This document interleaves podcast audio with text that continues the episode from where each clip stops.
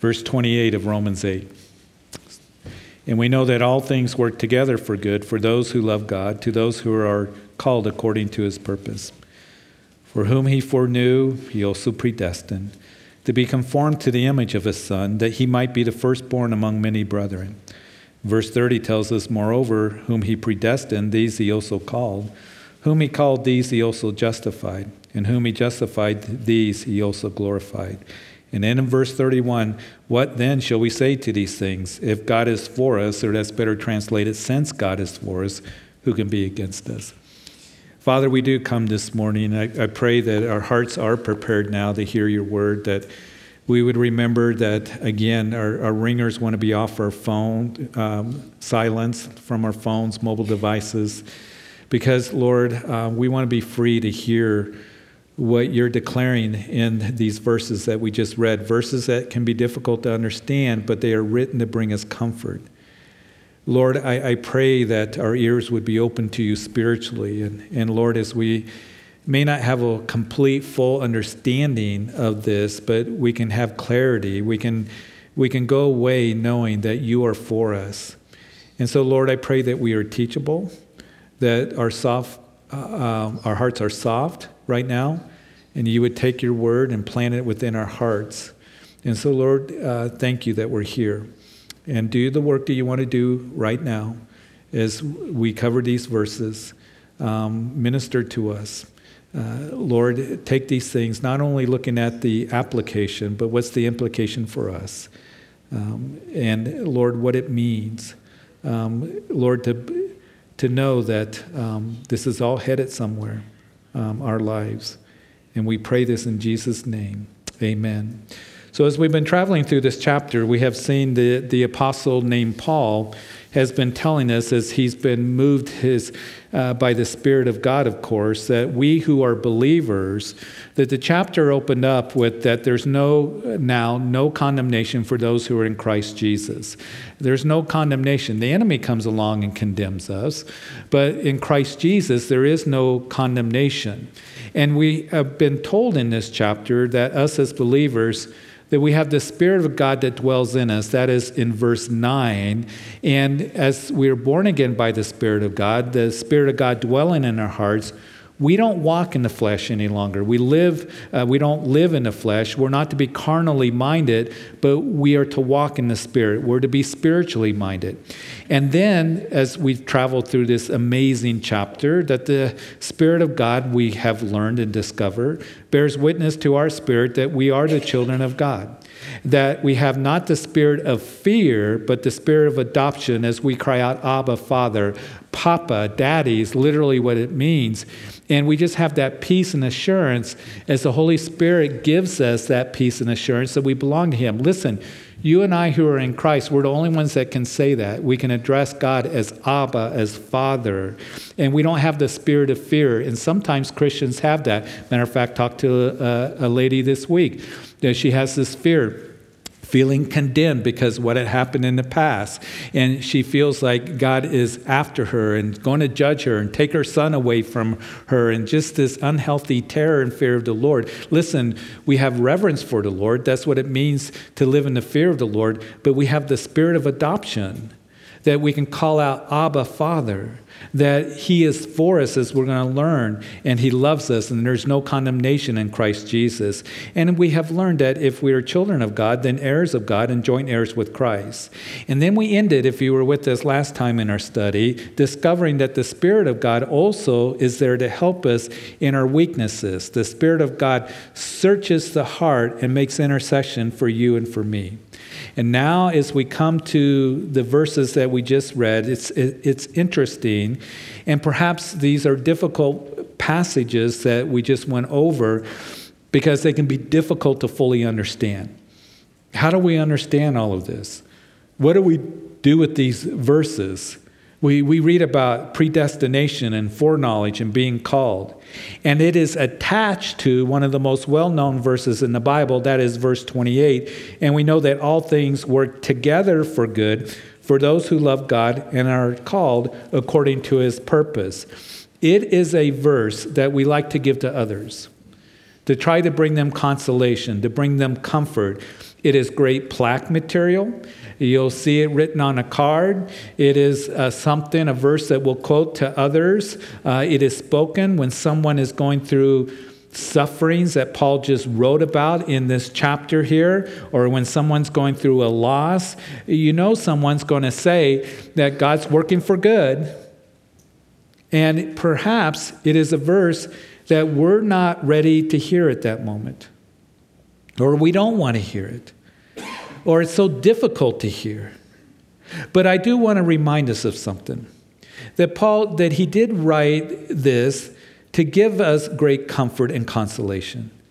These Christians that he is writing to 2,000 years ago are young Christians. And as he writes that God is working all things together for good for those who love him, who are called according to his purpose, we know that he, then he begins to talk about in verses 29 and 30 about God's faithfulness to us, how he foreknew us, he predestined us, he chose us, and he's going to bring us to glorification. And you see, Paul did not write these verses down so it would bring to us in endless debate. And, and people like to debate these things, and they are determined to have their view. And he didn't write these things down so we can determine am I a five point Calvinist? Am I a five point Arminianist? And all of that. Now, I'm not saying that we shouldn't consider these things. And I'm not saying we can't discuss these verses. And we know that it's important for us to have good theology. Those of you who've been around here long enough, you know I feel that way. And we can discuss these things, but keep in mind as we look at these verses in its context, he writes, What shall we say to these things as we read in verse 31? If God is for us, or since God is for us, who can be against us? There have been literally, when it comes to verses 29 and 30, particularly that we just read, there have been tens of thousands hundreds of thousands of volumes and books and articles and blogs written on those verses. And I can read the discussions on them and still wrestle with what is being told to me. One particular scholar, uh, Dr. Martyn Lloyd-Jones, he wrote volumes on those two verses that we just read here, verse 29 and 30 in the, of Romans chapter 8. He wrote volumes on this subject of predestination and, and all of this. And he, as he wrote much on it, towards the end of his life, he would come to the conclusion I believe it, yet I don't fully understand it. And as we go through this, I'm going to try in my limited knowledge, explain this. And I know that there are going to be those this morning that perhaps will not be satisfied. And over the years of teaching the Bible, I have had those who have come to me or call me or email me or whatever. And there are those who truly want to have more clarity and understanding in all of this. But there are also those who will come along and they will dig their trenches and get out their spiritual grenades and they'll do battle over these verses. They'll go to war over it with other Christians. And sometimes when I have these discussions, by the time it's over, I have to reach for my Tylenol when it's all said and done because of the headache that I have.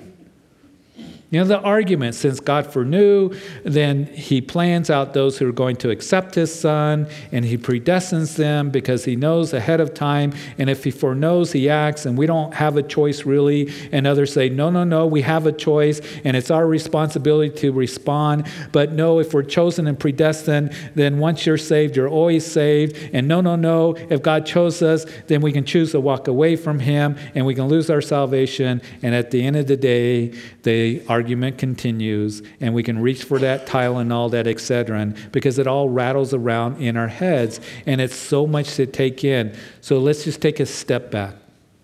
Let's take a step back and, and back up a little bit and look at this carefully. He has told us, if you were with us last week in verse 26, when we don't know.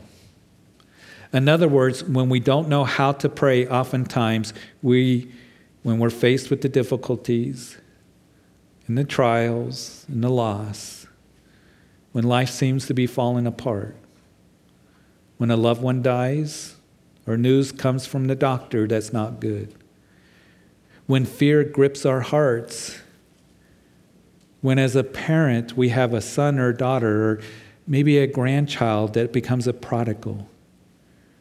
when you are betrayed by someone that hurt you, and bitterness begins to come into your heart, and life is painful, and we don't know how to pray.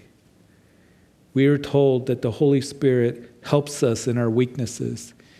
And as I mentioned last week, and I want to remind you again, Paul's borrowing that word from Dr. Luke, who used it in his gospel in recording the story about Mary and Martha. And there's Martha in the kitchen, and she's, she's overwhelmed and she's overburdened. And she finally goes in and says, Lord, tell my sister to come in here and help me. And when we face those times where we're overwhelmed and overburdened and it's too much, the parakletos, para means to come alongside of the Holy Spirit comes alongside to help us, to help us in our weaknesses.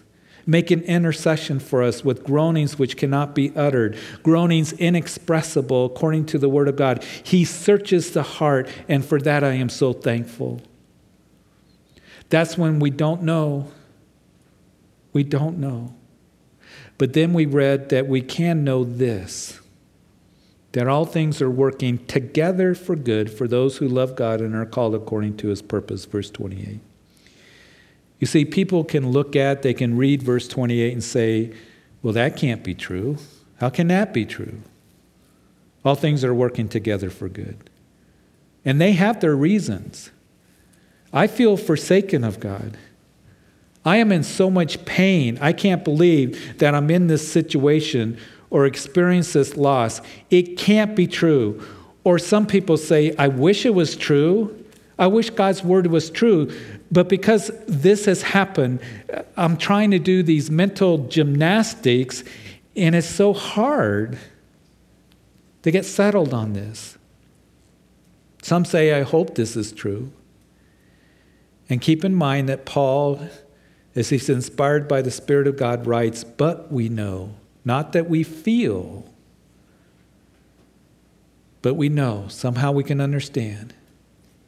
We know that in our lives, when something's going on that is so difficult, we don't know how to pray. I feel like everything's falling apart, and in my heart, it hurts so much that I have a hole in my heart. And many of you, you have been there. Or maybe you are there today. And the Lord says that I'm there to send the Holy Spirit to you to help you. And those groanings inexpressible, and you can know this, not feel, but you can know that all things work together for good for those who love God. This is for the believer. Listen, the chapter started out for those who are believers. There's no now, no condemnation for those who are in Christ Jesus, for those of us who are believers, that we have the spirit of adoption, not of fear, that we can cry out, Abba, Father. We belong to Him. We are sons and daughters of the living God. Because we are believers, we have the Spirit of God that intercedes when we don't know, but we can know this. It is a truth that we can know because this is a step in the journey that we are in that he is working all things together for good for those who love God, who are called according to his purpose. You see, our lives are leading somewhere. It isn't that where we die and that's the end of the story. It is leading to, as Peter was writing to a group of Christians in his first epistle that was hurting and going through persecution, he says that we have an inheritance incorruptible, undefiled, that fadeth not away, that is there reserved in heaven for you who are kept by the power of God by faith for salvation, ready to be revealed in the last time. So in this you greatly rejoice, though now for a little while you have been grieved by various trials, that the genuineness of your faith, being much more you know, precious than gold that perishes, though it be tested by fire, may be found to the praise and honor and glory at the revelation of Jesus Christ. It brought the Christians comfort to know that there is an inheritance incorruptible, undefiled, fadeth not away, that reserved in heaven for you who are kept by the power of God. All of this is going somewhere for us. And along the way, there is the hurting and the sufferings And Paul writes, when we don't know how to pray for things, and Paul, listen, was no lightweight, was he? He was beaten, he was in prison, he was stoned and left for dead. He was shipwrecked, he was flogged, he was hungry, he was sick, he was all alone. He writes, There was a time when I was pressed beyond measure. I was despaired even of life.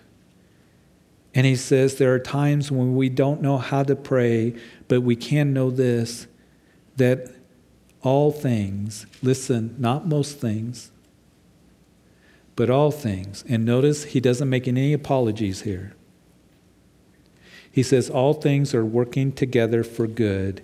And that's a key to consider working together for good. Not all things produce good. You see, when we have tragedy in our life or difficulty or loss, we can look at it and say, How's this good? How did that produce good? We're surrounded by a number of things that do not produce good. He didn't say things in and of themselves produce good. There's often hurt and brokenness and injustice. He writes that all things work together. What is he telling us? He's telling us that God's sovereign hand is never removed from our lives and that all things are working together for the good for those who love God. And what is that? To be called according to his purpose. Okay, what is that? The next verse says to be conformed to the image of his son, that he might be the firstborn. You know, among many brethren. That's the good. There's no higher calling than to be conforming to the image of Jesus Christ. There's an eternal perspective, is what he's telling us, e- eternal picture. This life is but for a moment. And the apostle writes in verse 18 that I consider it, I, I've added it up. I've come to the conclusion that the sufferings of this present time are not worthy to be compared with the glory that's going to be revealed in us. All things are working together for that. And it is for those who love God. In our lives, as his children, having the spirit of adoption. Join heirs with Christ. All things are working together for good for those who love God and are called according to his purpose, not our purpose. And in his purpose, he foreknows and he predestines and he calls. It's deeper than what we can fully understand.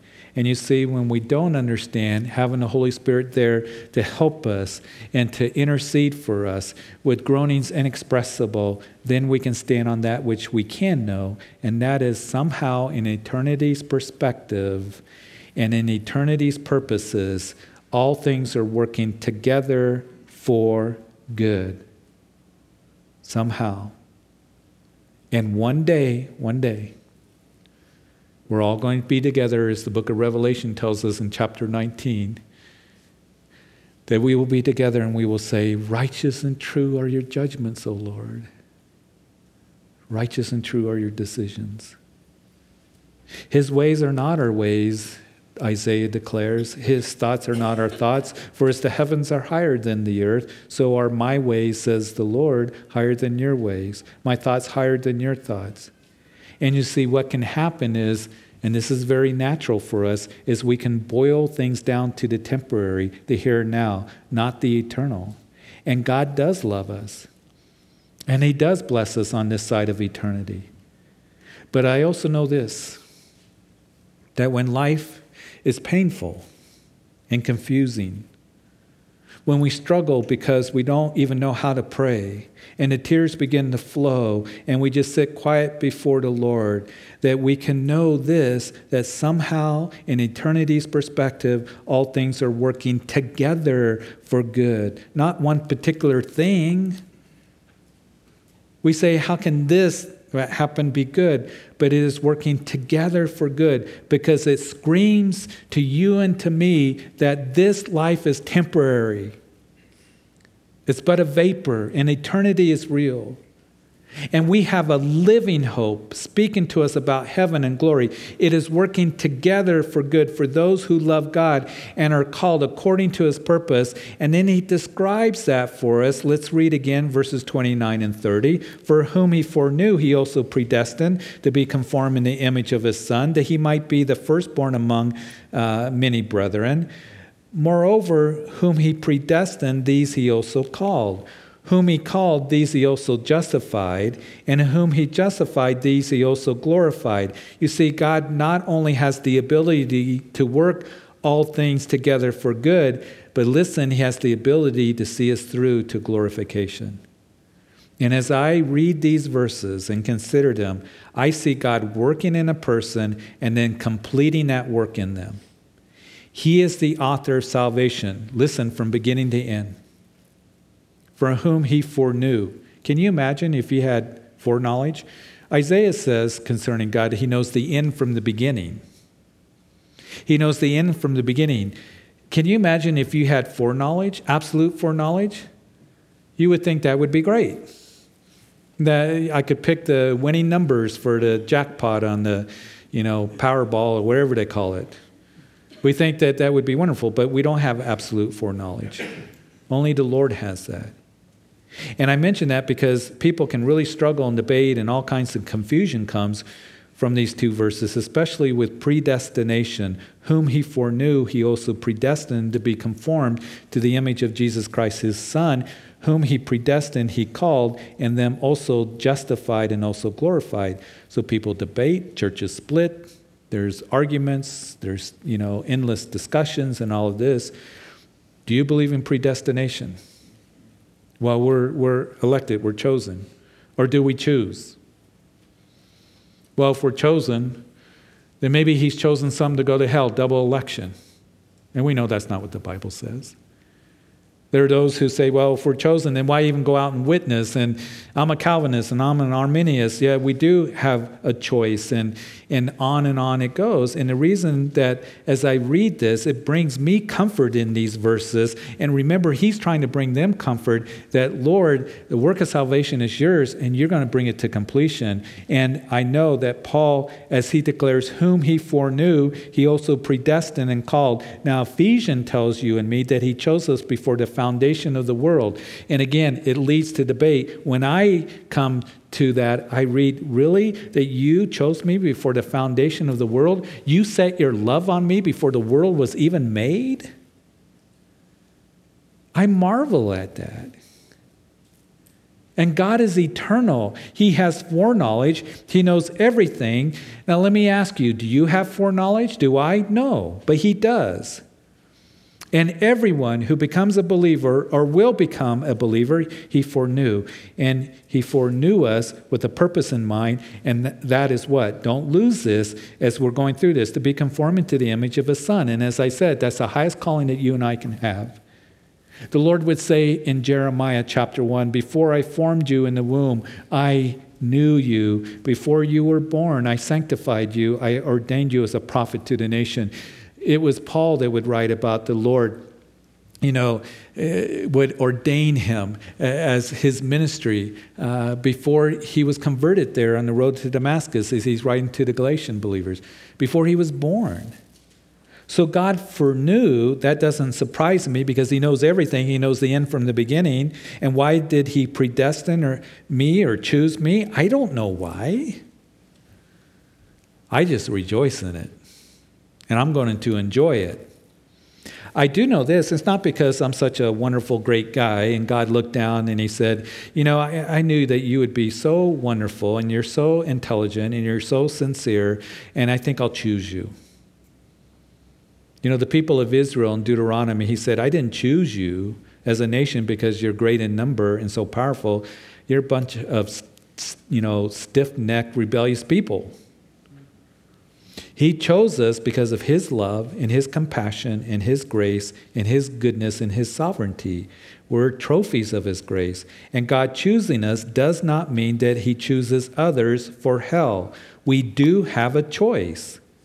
Jesus said, that God so loved the world that he gave his only begotten Son, that whosoever believes in him, that means choice. Whosoever, I like that word because that includes every single one of us.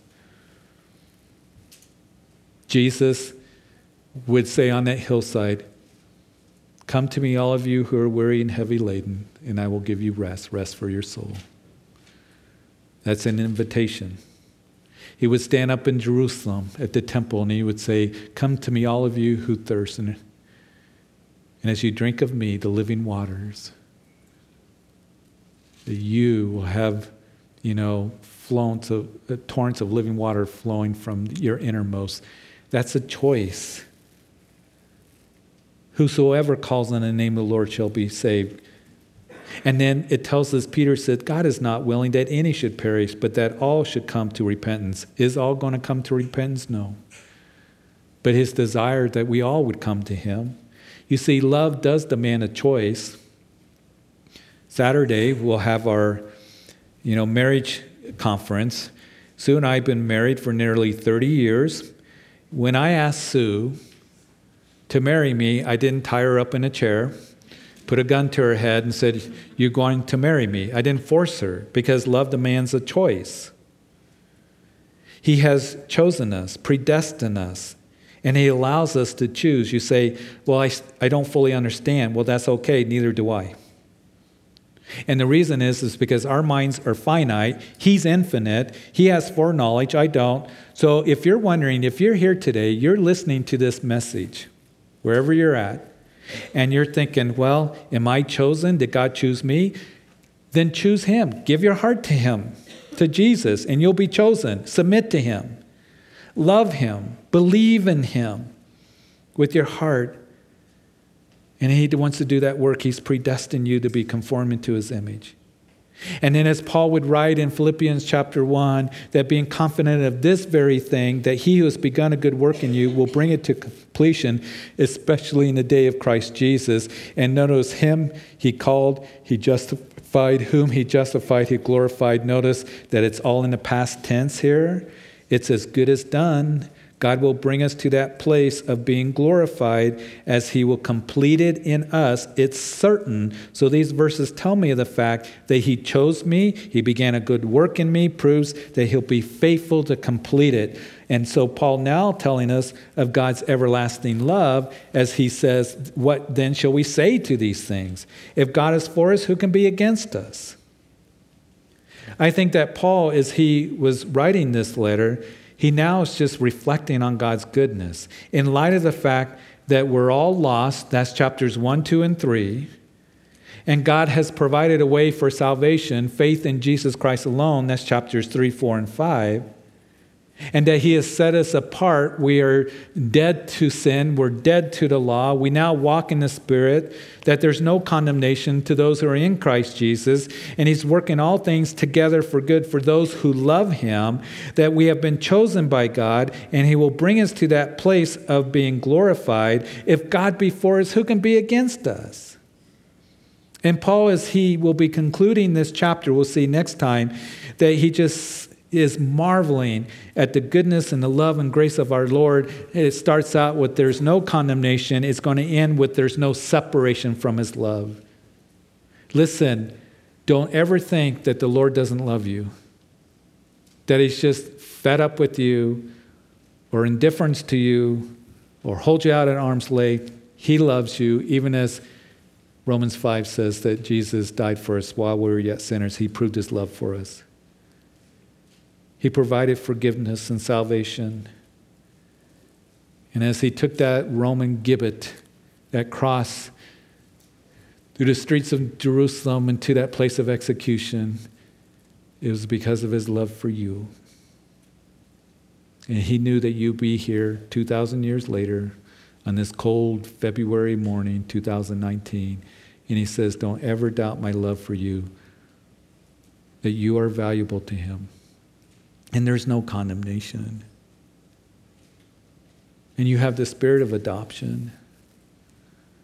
And the Paracletus, the Holy Spirit is there to comfort your helper, to come alongside and help you when you're overwhelmed. And know this I love you so much that I am working all things together for good for those who love me, who are called according to my purpose. And Paul will begin to tell us how God is for us, that his love remains with us. There's no separation. If God is for us, don't forget, because too many Christians kind of doubt that. They doubt that God is for them. He is for you. Listen, He is for you. He proved it by going to the cross. And He's for you right now. He wants to breathe life into you and for you to know Him and walk with Him and enjoy Him.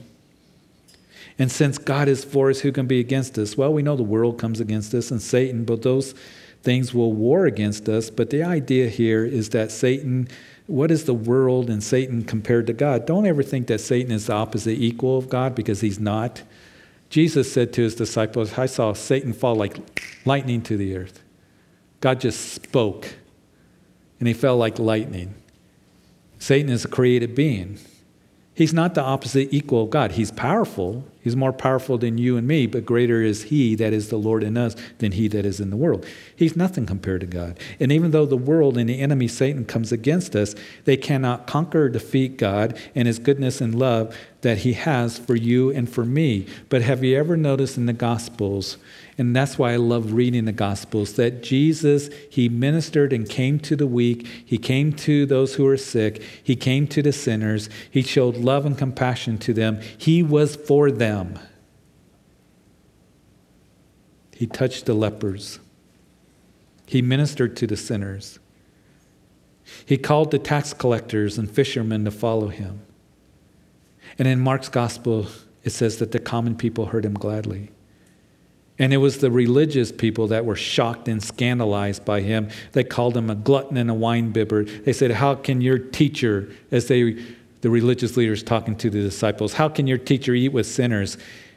And they condemned Jesus. And he responded by saying, Those who are well have no need of a physician, but those who are sick. But I didn't come to call the righteous, but the sinners to repentance, which, by the way, is all of us. And Paul declared, in this epistle that we're all stricken by the sickness of sin. But he has proven that he is for us, his love for us, providing forgiveness for us. He is for you. And if God is for us, and since he is for us, who can be against us? And then Paul's going to talk about how God is for us some more and the wonderful truth of there's no separation from his love and that he who did not spare his own son, but delivered him up for us all, how shall he not also with him freely give us all things? And the implication is good things, important consideration that we'll look at next time. You don't want to miss it as we end this chapter. So, Father, thank you for these words given to us. And Lord, we thank you that Paul, he does bring us comfort. He brings us consolation. That as we consider these things, that in those times where we don't know how to pray, that you're there to help the Holy Spirit. And then we can stand and rest on that which we can't know, that you are somehow working all things together for good for those who love you. You are working in eternity's perspective and views. And I pray that brings comfort to those of us who look at it and consider it. Your sovereign hand is working in our lives and always will be. And you're not going to withhold anything good. But Lord, we don't always understand. We're in the here and now. We think of the temp- temporary things that happen, but Lord, we can look at it at an eternal perspective. And Father, I also want to pray if there's anyone here, if you're here and you've never surrendered your life to Jesus Christ, you might be thinking, Am I chosen? Well, the invitation now is given to you to come to Him. It is always to come. That whosoever believes in Him should not perish but have everlasting life. Whosoever calls on the name of the Lord shall be saved. It's recognizing your need to be forgiven because we've all fallen short of the glory of God. We've all sinned. And the wages of sin is death. But Jesus came to bring you life. That's why he went to the cross. He came with a purpose, a dying for you specifically, individually for your sins. He did it on Calvary's cross. He cried out, It is finished. I've done the work, I've paid the price. And then we know that our Lord was put into a tomb and he rose again. And he proved he's the Son of God. He conquered sin and death. So now you come realizing your need to be forgiven and surrender your life and heart to him. Call out to him right where you are. Today is the day of salvation.